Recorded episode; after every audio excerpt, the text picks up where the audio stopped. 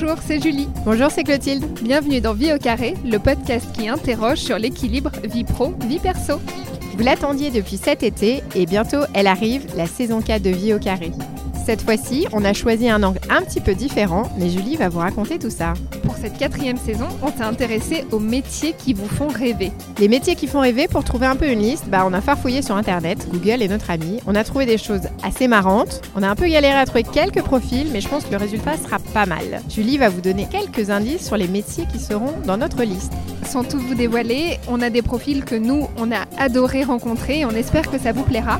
On a par exemple un ancien du GIGN qui est maintenant acteur. Je sais pas comment vous l'imaginez, mais ça peut être un peu la caricature de G.I. Joe. Il nous raconte comment ça se passe aussi avec sa famille, quand il est loin, à l'étranger, et comment ça se passe sur le terrain. On vous en dit pas plus pour le moment.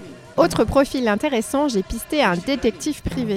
Je l'ai trouvé via les réseaux sociaux, merci Instagram. Et figurez-vous qu'il ne bosse pas du tout avec un gros appareil parce que tout bêtement, bah, c'est pas discret. Par contre, il a bien d'autres techniques dont il nous parle. Il nous évoque aussi forcément ses équilibres vie pro, vie perso parce que qui dit euh, détective privé dit horaire complètement décalé parfois. Et pour finir ce teasing, je vais vous parler d'une grande reporter que j'ai rencontrée. Moi déjà, je la suis beaucoup depuis longtemps, j'ai lu ses livres, vu ses reportages et j'avais vraiment hâte de pouvoir lui parler. Ça a été finalement assez simple, même si elle ne vit pas du tout en France et qu'elle est toujours ou en Irak, ou en Iran, ou en Afghanistan, ou en Turquie, au choix. Euh, vous le verrez, c'est un peu compliqué, surtout quand on a une petite fille. Ça change la donne d'être maman et à la fois euh, sur des terrains de guerre. Elle nous expliquera tout ça. Bon, vous l'avez compris, la saison sera super riche une nouvelle fois et donc on vous dit à mardi prochain.